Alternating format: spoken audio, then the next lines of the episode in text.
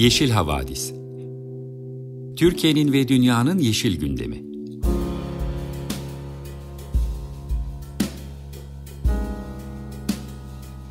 Hazırlayan ve sunanlar Demet Yaman Er, Savaş Çömlek, Dilan Altın Makas, Sare Abit ve Tansu Yeşilkır.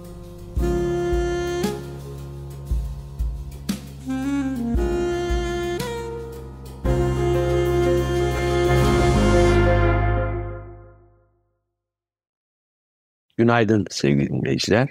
Açık Radyo 95.0 Yeşil Havadis programı dinliyorsunuz.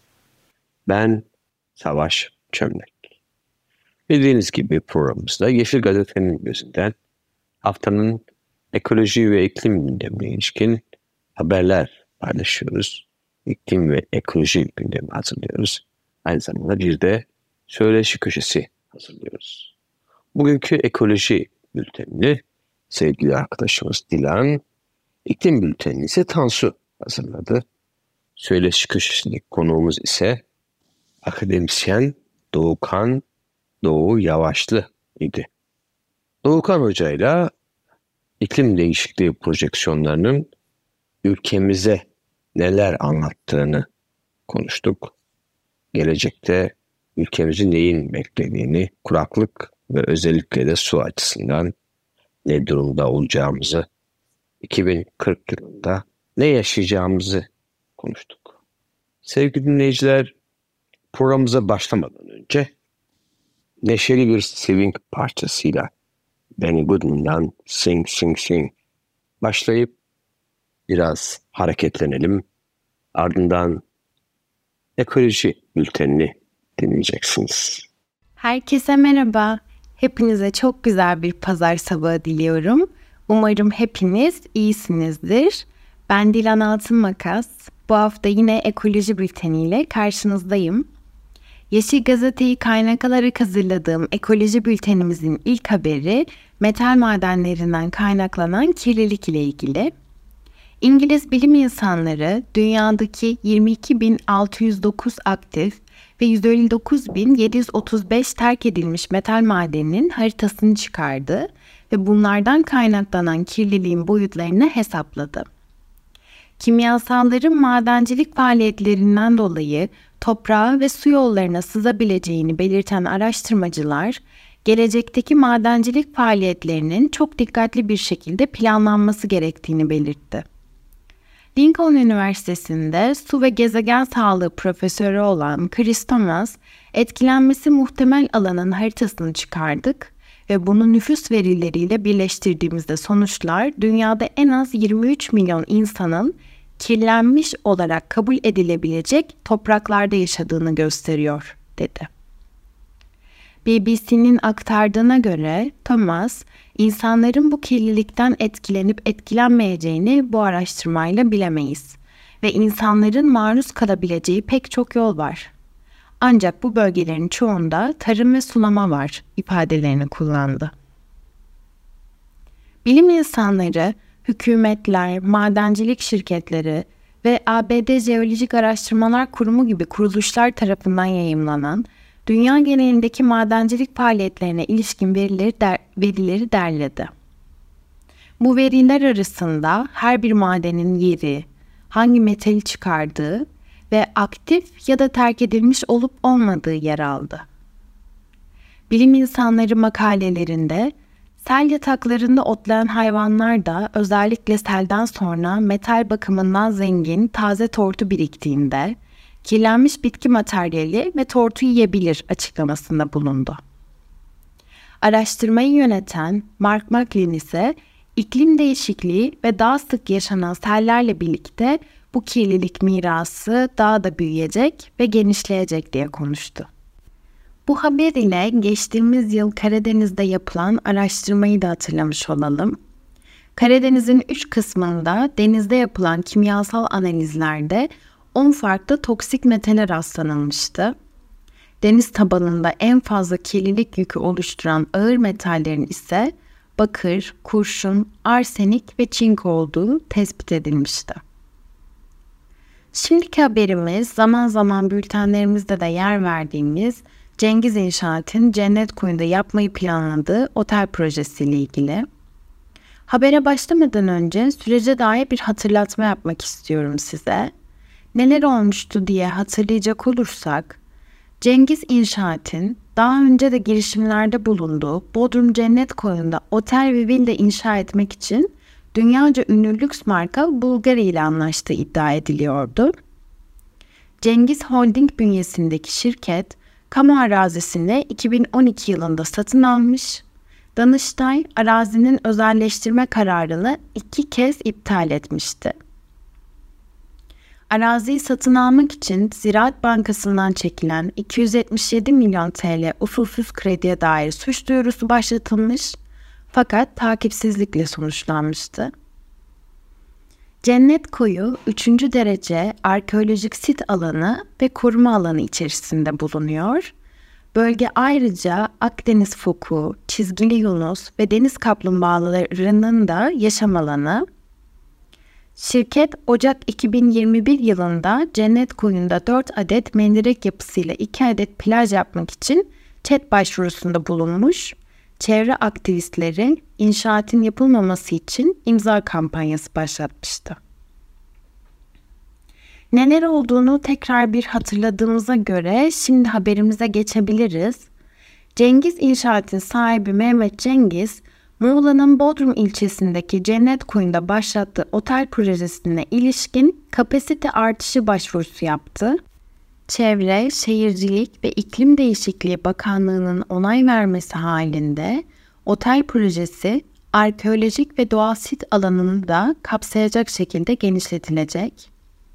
Öte yandan daha önce verilen çevresel etki değerlendirme iznine karşı açılan dava ise hala sürüyor.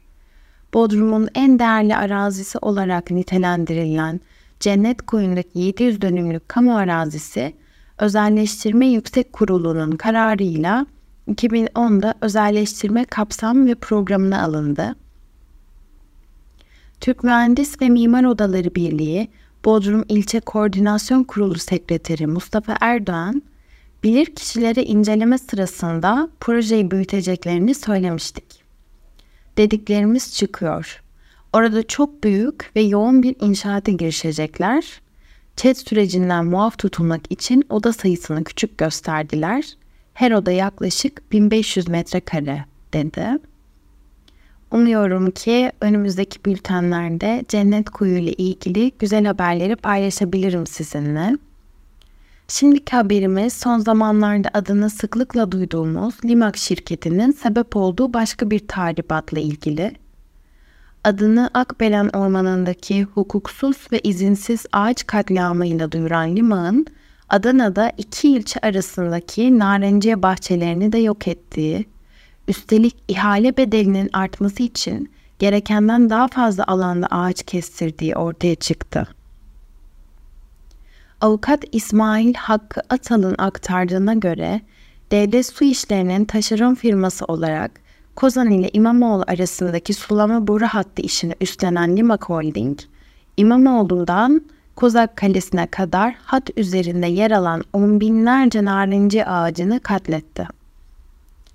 2020 yılında başlayan süreçte holdingin Kozan ile İmamoğlu arasındaki sulama hattını döşemek ve yol yapmak için hattın gerektirdiği alandan daha fazla ağacı kestiğine dikkat çeken Atal, Limak Holding on binlerce narenciye ağacını yok ettiği gibi köylünün tarım arazisinin de elinden çıkmasına neden oldu diye belirtti. Limak ülkenin üzerine kabus gibi çöktü diyen Atal, 2020'de holding yetkililerinin Kozan köylüsünü ağaçları kendiniz kesmezseniz kesim bedeli, kepçe kamyon bedeli, saat ücreti nakliye bedeli ödemek zorunda kalırsınız diye de tehdit ederek birçok köylünün narenci ağaçlarını kendisinin kesmesini sağladığını söyledi. Bu şirketin hala ülkenin çeşitli yerlerinde korkunç zararlara yol açıyor olması ve bu konuda bu şirkete herhangi bir yaptırımın uygulanmaması tam anlamıyla dehşet verici. Bizim burada yapabileceğimiz en önemli şey yapılan hukuksuzlukları duyurmak, daha çok insanın bu konuda bilgi sahibi olmasını sağlamak. Özellikle bu hafta bülteni hazırlarken şunu çok düşündüm. Sizinle aylar öncesinde paylaştığım çoğu şeyin devam ediyor olması. Örneğin Cengiz İnşaat'ın Cennet Kuyu'na, tabii ki sadece Cennet Kuyu değil, genel olarak Cengiz İnşaat'ın ülkenin birçok yerinde sebep olduğu zarar hala devam ediyor. Biz bunu hala aynı şekilde aktarmaya, daha çok insanın olan biteni öğrenmesine vesile olmaya çalışıyoruz. Ya da Rimak şirketi. Uzun süredir Limak şirketinin ikiz köylüler ve Akbelen Ormanı üzerine nasıl kabus gibi çöktüğünü paylaşıyoruz sizinle. Şu an tek istediğim sanırım e, ümit verici adımların atılması ve bunu sizinle mutluluk içinde paylaşmak. Evet şimdilik bu kadar. Bu haftalık ekoloji bültenimizin sonuna geldik. Veda ederken Travis'in Kissing in the Wind şarkısıyla baş başa bırakıyorum sizi. Hoşçakalın, kendinize çok iyi bakın. Günaydın sevgili Açık Radyo dinleyicileri. Ben Tansu Yeşilkır. Yeşil Havadis programındasınız. Sizler için bu haftada Yeşil Gazete'nin haberlerinden derleyerek hazırladığım iklim bültenini sunmaya başlıyorum.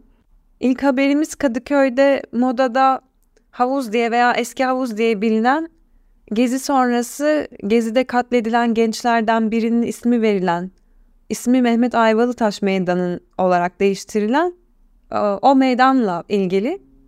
Ben de geçenlerde oradaydım ve bir takım değişiklikler fark ettim. Bazı yerleri boyanmıştı. Yakınlardaki bir sokak trafiğe kapatılmıştı. Bir şeyler olduğunu anladım ama ne olduğunu anlayamamıştım. Şimdi Yeşil Gazete'de bununla ilgili bir habere denk gelince sizinle de paylaşmak istedim. Haberimizin başlığı İstanbul'da ekolojik dönüşüm Kadıköy'de başladı. Cafer Ağa düşük emisyon bölgesi seçildi diyor. İstanbul'un Kadıköy ilçesindeki Cafer Ağa mahallesinde kentin daha yaşanabilir, yürünebilir ve ekoloji dostu hale getirilmesi için ilk adım Avrupa Hareketlilik Haftası'nın başlangıcı olan 16 Eylül'de atılarak Marmara Belediyeler Birliği Sokak Dönüştürme Projesi'nin açılış etkinliği gerçekleştirilmiş. Sokak Dönüştürme Prova Uygulama Destek Programı, kent sokaklarını yaya ve çocuk dostu kamusal mekanlara dönüştürme amacıyla Marmara Belediyeler Birliği, Superpool ve Global Designing Cities Initiative işbirliğiyle hayata geçirilmiş. Bu kapsamda Kadıköy Belediyesi, İstanbul Büyükşehir Belediyesi ve şehirleri daha dirençli, kapsayıcı ve hem insanlar hem de gezegen için daha iyi olan düşük karbonlu yerlere dönüştürmeyi hedefleyen WRI Türkiye işbirliği yaparak Cafer Ağa mahallesinde bulunan Mehmet Ayvalıtaş Meydanı mahalle sakinlerinin de katılımıyla yeniden düzenlendi. Meydan boyandı, yeşil alanlar ve oturma yerleri eklendi. Aslında ben oturma yerlerinin eksildiğini fark etmiştim ama belki de dikkat etmedim. Mehmet Ayvalıtaş Meydanı'nın yenilenmesi tüm Cafer Ağa'yı kapsayacak dönüşümün ilk adımı olmuş. Kadıköy Belediye Başkanı Şerdil Dara Odabaşı, Mehmet Ayvalıtaş Meydanı ile meydana açılan sokağın tasarım ve düzenlenmesinin halkın ihtiyaç ve beklentilerine göre yapıldığını, sürdürülebilir bir çevre yaratılmasının amaçlandığını belirtmiş. Odabaşı şunları söylemiş. Global Designing Cities Initiative ve Superpool gibi önde gelen global kent tasarımı inisiyatiflerinin desteğiyle yürütülen Marmara Belediyeler Birliği'nin sokak dönüştürme programına kabul edildik.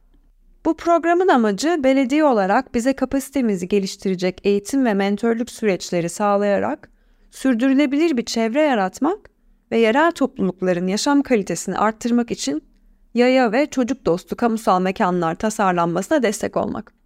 Kadıköy'ümüzdeki bu dönüşümün diğer belediyeler için örnek olmasını diliyoruz demiş. Projeye destek veren İBB Ulaşım Dairesi Başkanı Utku Cihansa şöyle demiş. Dünyada nüfusu 16 milyonu geçen mega bir kentte ilk kez yapılan İstanbul Sürdürülebilir Kentsel Hareketlilik Planı'nda Cafer Ağa Mahallesi düşük emisyon bölgesi olarak planlandı. Bu nedenle sokak dönüştürme programının Cafer Ağa'da hayata geçirilmesi bu tür çalışmaların örneklendirilmesi ve uygulanması açısından çok önemli. Biz geçen gece parkta epey bir vakit geçirdik. Ben liseyi de orada okuduğum için modayı ayrıca severim. Benim fark edebildiğim birkaç bank boyanmıştı. parkın ortası boyanmıştı. Yandaki sokak dediğim gibi araçlara kapatılmıştı ve orası da biraz boyanmıştı. Boyalar dışında yani boyaların da emisyonla ne ilgisi var tam olarak anlayamıyorum şu anda ama Cafer Ağa'nın insanların orada yaşayanların halkın katılımıyla düzenlenmesini düşük emisyon için ciddi adımlar atılan bir mahalle olmasını can gönülden isterim. Şimdiki haberimiz Libya ile ilgili. Yeni bir analize göre bu ay Libya'nın kıyı kentlerinden Derna'da yıkıcı sele neden olan fırtınanın meydana gelme olasılığının insan kaynaklı iklim değişikliğine bağlı olarak 50 kata kadar arttığını, %50 daha şiddetli bir hal aldığını işaret etmiş. Bilim insanları Akdeniz'deki fırtınanın Libya'yı vurmadan önce 4 gün boyunca şiddetlenerek Yunanistan'ın orta kesimleriyle Bulgaristan ve Türkiye'nin bazı bölgelerinde büyük hasara yol açtığını ve iklim değişikliği nedeniyle bu tür aşırı fırtınaların 10 kata kadar daha olası ve %40'a kadar daha şiddetli olduğunu söylemiş. Daniel fırtınasının bir günde getirdiği şiddetli yağışlar Libya'nın doğusunda iki barajı taşıran büyük sellere yol açmış. Bu da kente yayılan bir su duvarının tüm mahalleleri yerle bir etmesine, köprüleri, arabaları ve insanları denize sürüklemesine neden olmuştu.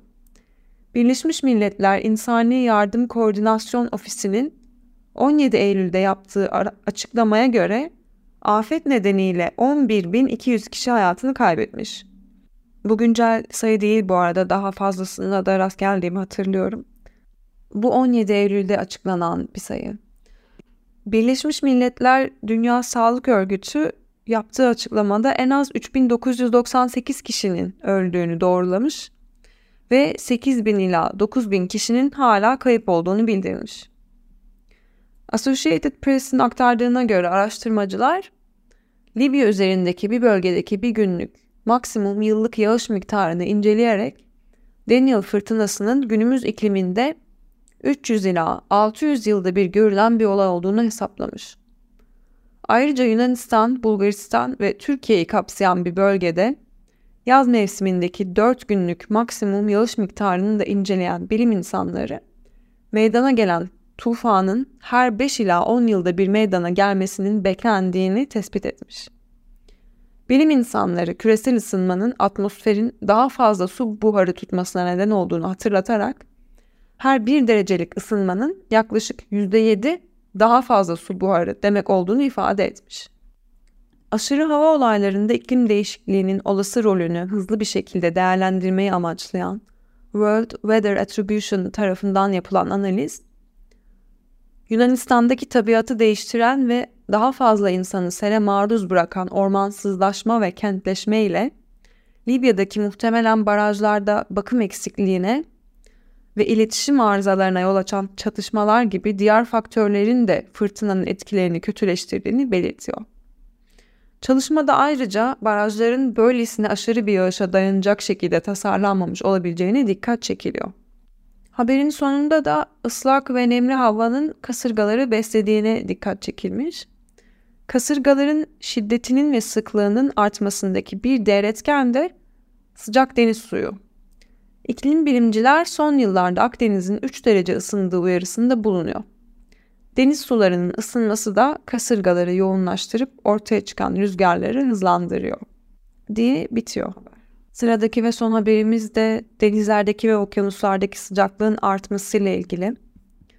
Yeni bir çalışma denizlerdeki sıcak dalgalarının daha uzun sürebileceğini ve daha derin sularda daha yoğun etkilerde bulunabileceğini ve bu durumun iklim değişikliğine bağlı aşırı hava olaylarının daha sık yaşanmasıyla hassas türleri potansiyel olarak tehdit edebileceğini ortaya koymuş. Okyanuslar sanayi çağının başlangıcından bu yana fosil yakıt kullanımı başta olmak üzere çeşitli insan faaliyetlerinden kaynaklanan karbon kirliliğinin yol açtığı ısınmanın %90'ını absorbe etmiş durumda. Anormal derecede yüksek su sıcaklıkları anlamına gelen deniz sıcak dalgaları son zamanlarda daha sık ve yoğun hale geliyor.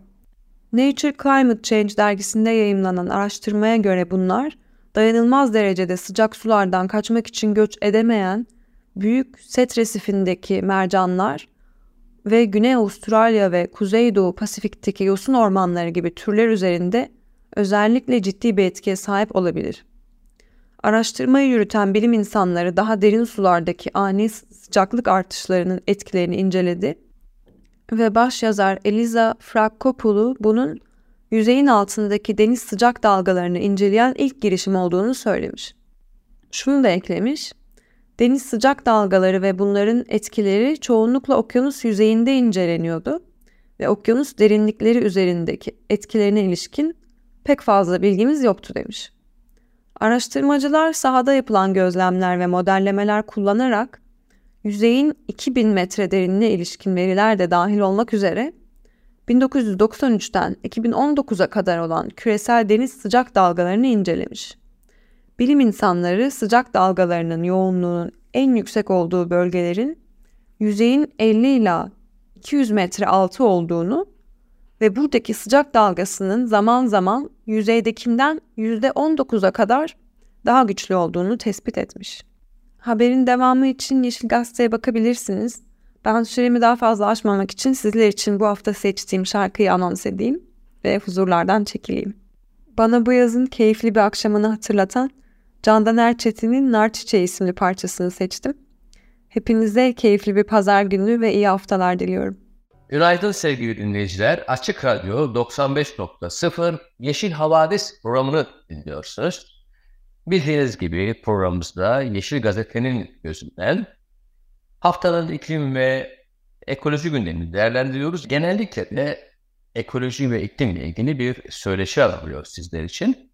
Son aylarda iklim Masası grubunun hazırladığı akademik çalışmalara dönük yayınlarla ilgileniyoruz ve bu yayınları hazırlayan akademisyenlerle söyleşi yapıyoruz.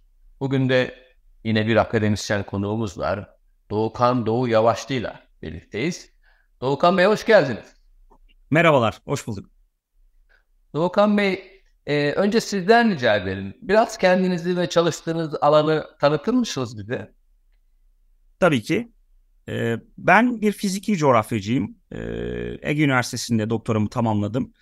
E, birkaç kez NASA'da e, Goddard Uzay Uçuş Merkezi'nde çalışma fırsatı buldum. E, şu anda günümüzde Kırşehir Ayherman Üniversitesi coğrafya bölümünde görev yapmaktayım. Genellikle e, uzaktan algılama, iklim değişikliği ve iklim değişikliğinin Türkiye'ye olan etkileri üzerinde çalışmalarım var. Teşekkür ederiz Volkan Bey. Tam bizim ihtiyacımız olan e, akademisyenlerden birisiniz hakikaten.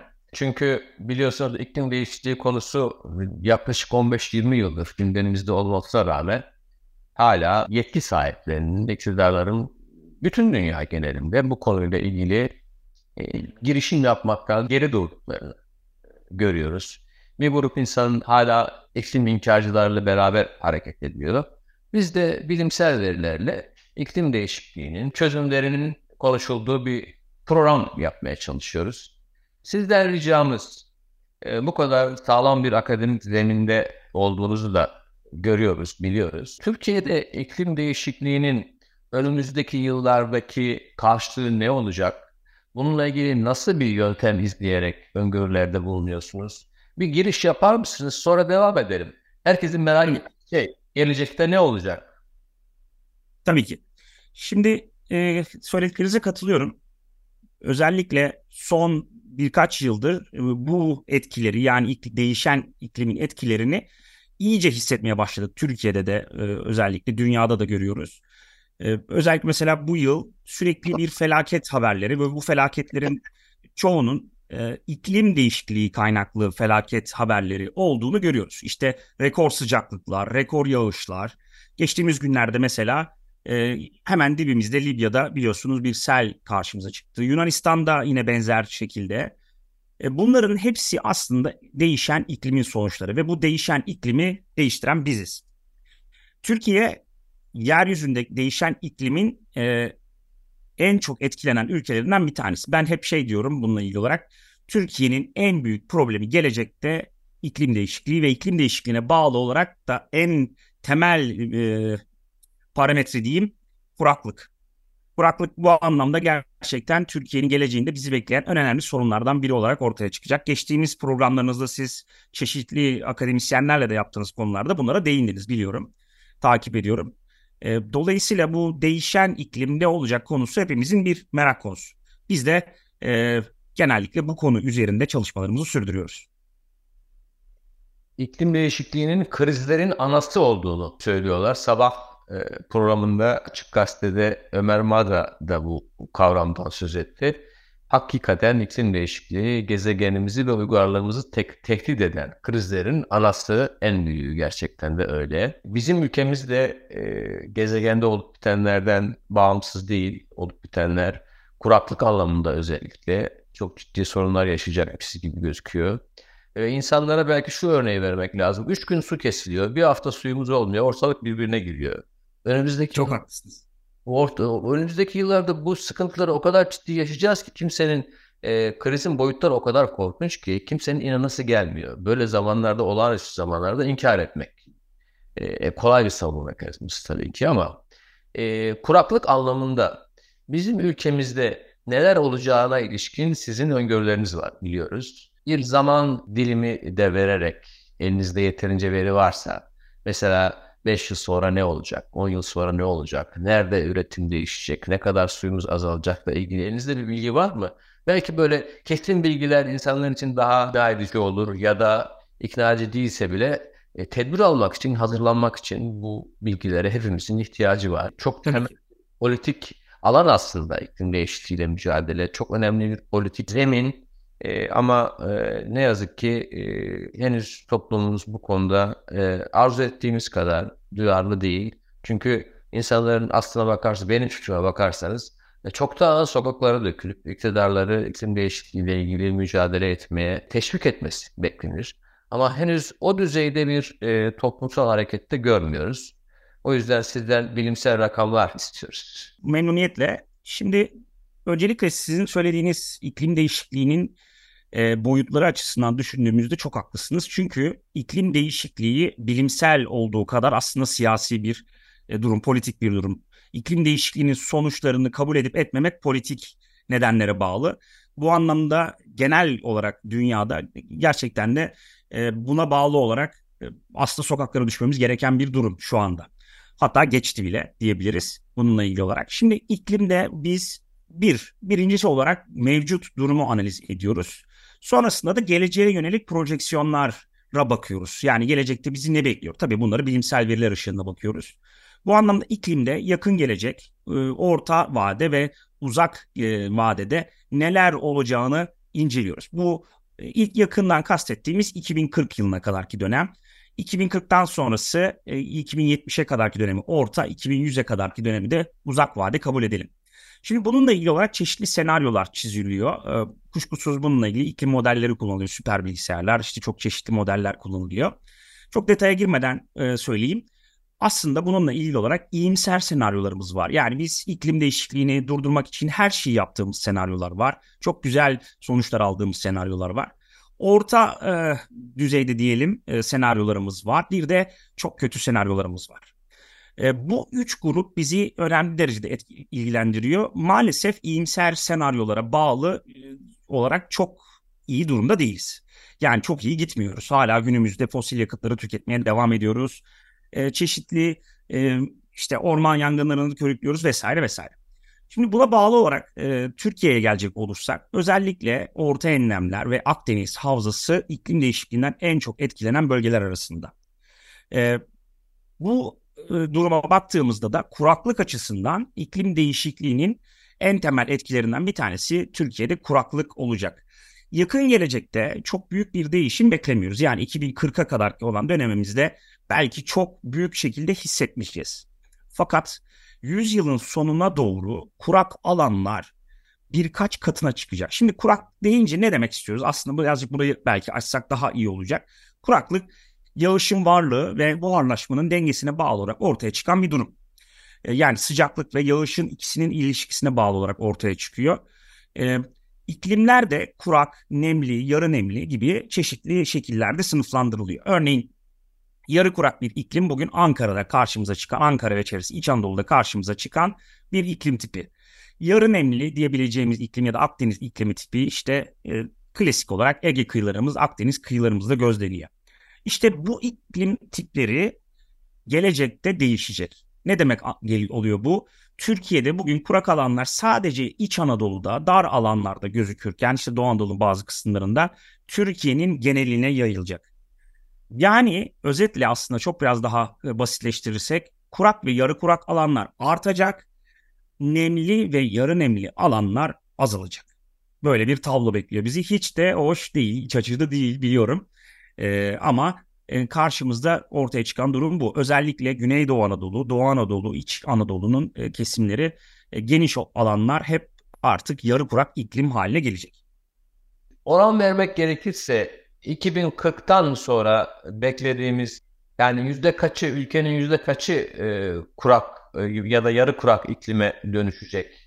Mevcut İkisinin durumda... toplamı olarak söyleyebilirim size. Evet, İkisinin top... toplamı yaklaşık yüzde otuzlara varacak. Yüzde otuzdan fazlaya çıkacak. Günümüzde bu oran yüzde yediler, onlar civarında diyebilirim size kabaca. Yani 3-4 katına çıkacak bu olanlar. Tabii farklı sınıflama tipleri var. Şimdi yarı kurak deyince insanların biraz belki burayı açmak lazım. Ee, insanların aklına tam ne olduğu aklına gelmiyor bazen anlaşılmıyor. Bugün işte Ankara, İç Anadolu'da gözüken iklim tipi. Şimdi zannediliyor ki e, yarı kurak bir iklimde ya da kurak iklimde hiç yağmur yağmıyor. Aslında bu böyle değil.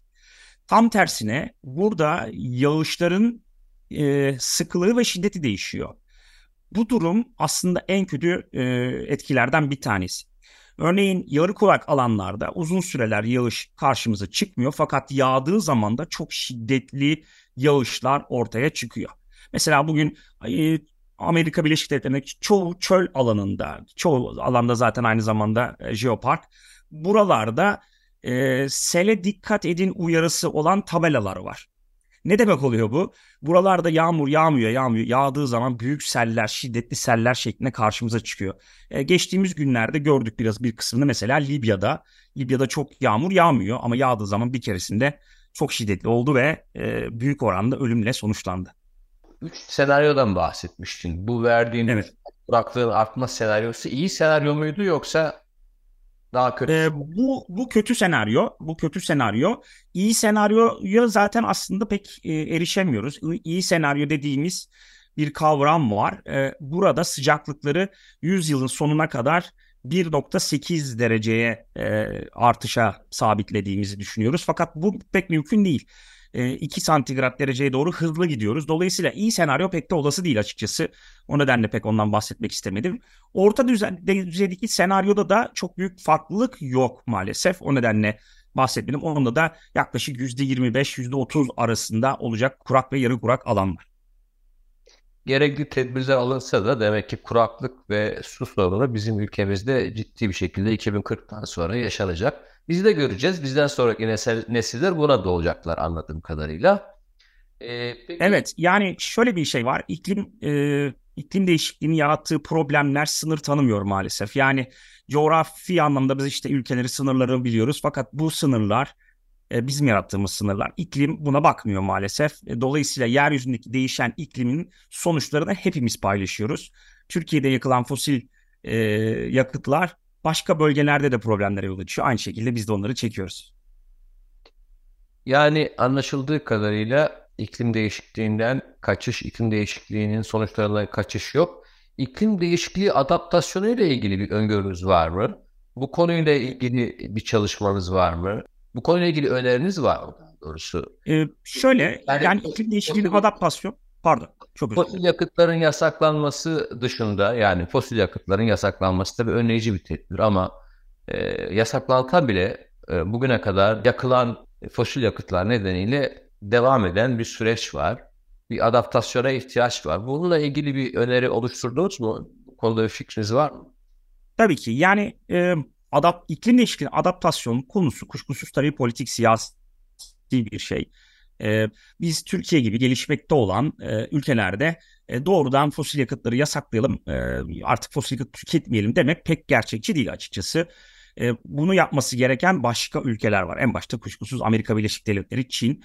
Burada çok daha fazla karbondioksit üretimi karşımıza çıkıyor. E, Türkiye'de ise belki yapılması gereken su kontrolü yani iklim değişikliğine bağlı olarak işte yakın zamanda bir bakanlık kuruldu. Kuşkusuz güzel bir gelişme bu. Bu bakanlığın temel görevi su kaynaklarını ve tarımı korumak. Buna bağlı olarak belki yapılması gereken tarımsal ürün deseninde planlamaları yapılması. Örneğin yarı kurak iklimde yetişen e, çeşitli bitkiler var günümüzde. Bunların yetişeceği alanlar artacak. Ve buna bağlı olarak da tabii nemli alanlar azalacak. Dolayısıyla biz e, nemli alanları seven bitkileri belki daha az üretmek zorunda kalacağız. Dolayısıyla hem su kaynaklarının hem tarımın e, iyi planlanması gerekiyor. Özellikle tabii burada kuşkusuz su kaynakları yönetimi çok önemli. E, iklim modellerini yani bizim bu çalışmaların tek bizim değil birçok bilimsel e, bilim insanının çalışması var bu konuda. Bu çalışmaların e, dikkate alınması gerekiyor. Peki Doğukan Bey şunu da sormak istiyorum. Cümlenizin arasında geçti. E, tabii ki e, Amerika Birleşik Devletleri, Çin ve Avrupa Birliği'nin karbondioksit üretim düzeyiyle bizim karşılaştırılamaz ama sonuç itibariyle gezegen ölçeğinde bizde azımsanamayacak bir üretime sahip bir ülkeyiz.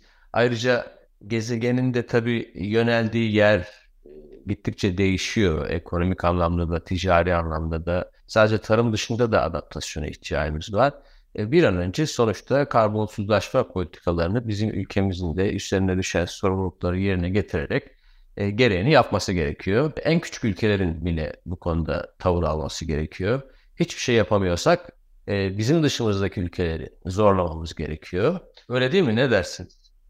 Katılıyorum, katılıyorum. Hepsine, dediklerinizin hepsine katılıyorum. Yani bu şu demek değil, biz bireysel olarak bir şey yapamayız değil. Ama tek başına ampulleri söndürerek bizim de e, yapacaklarımız sınırlı yani en azından öyle söyleyebilirim. Tabii tabii bireysel mücadeleler zaten bu anlamda bir tür e, karartma faaliyeti olarak görüyorum. Ben kendim öyle görüyorum. Katılıyorum. Ben de katılıyorum size. Yani bu bunların hükümetler düzeyinde, uluslararası düzeyde yapılması gereken bir korkunç bir kriz bu. Yani bireysel tedbirlerle çözümlenecek bir sorun değil ama ülkelerin, hükümetlerin bu konuda sorumluluk almaları zorunlu tabii ki.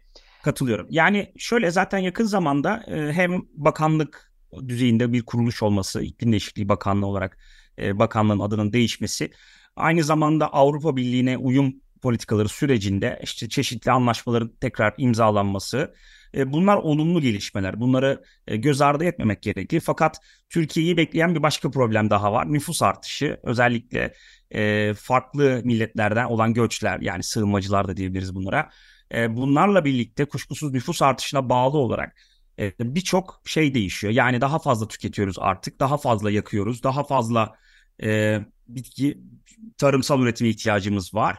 E, bunun bir sonucu olarak da Türkiye'yi açıkçası e, güzel günler beklediğini söyleyemem. Doğukan Bey su gibi aktı gitti zaman. Evet. Katıldığınız için teşekkür ederim. Ee, ben çok teşekkür ederim. Tamamladık programımızı. Umarım bilim insanlarının sesini hükümetler, uluslararası kurumlar daha çok duyar. Toplumumuz bu konuda hükümetleri tavır almaya daha çok sevk eder. Biraz siz de sevdiğiniz için muhtemelen biraz da politik aranaya geçti konuşmamız. Olsun buna da ihtiyaç var. ee, bir evet. e, makale... Yani bilim insanlarının sesini duyurduğunuz için e, ben çok teşekkür ederim Savaş Bey öncelikle. Ee, sevgili dinleyiciler bugünkü programımızın ne yazık ki sonuna geldik. Tekrar duyuracağız size. Bir dahaki programda veya sonraki programlarda yeniden görüşmek üzere. Doğukan Bey'i de yeni çalışmalarıyla tekrar tabii ki misafir etmek isteyeceğiz önümüzdeki günlerde. Çok memnun olurum. Görüşürüz sevgili dinleyiciler. Hoşçakalın. Tekrar teşekkür ederiz Doğukan Bey. Hoşçakalın. Çok sağ olun. Çok teşekkürler. Sevgili dinleyiciler bu haftada Yeşil Havadis programının sonuna geldik. Size Travis'ten The Only Thing parçasıyla veda etmek istiyoruz.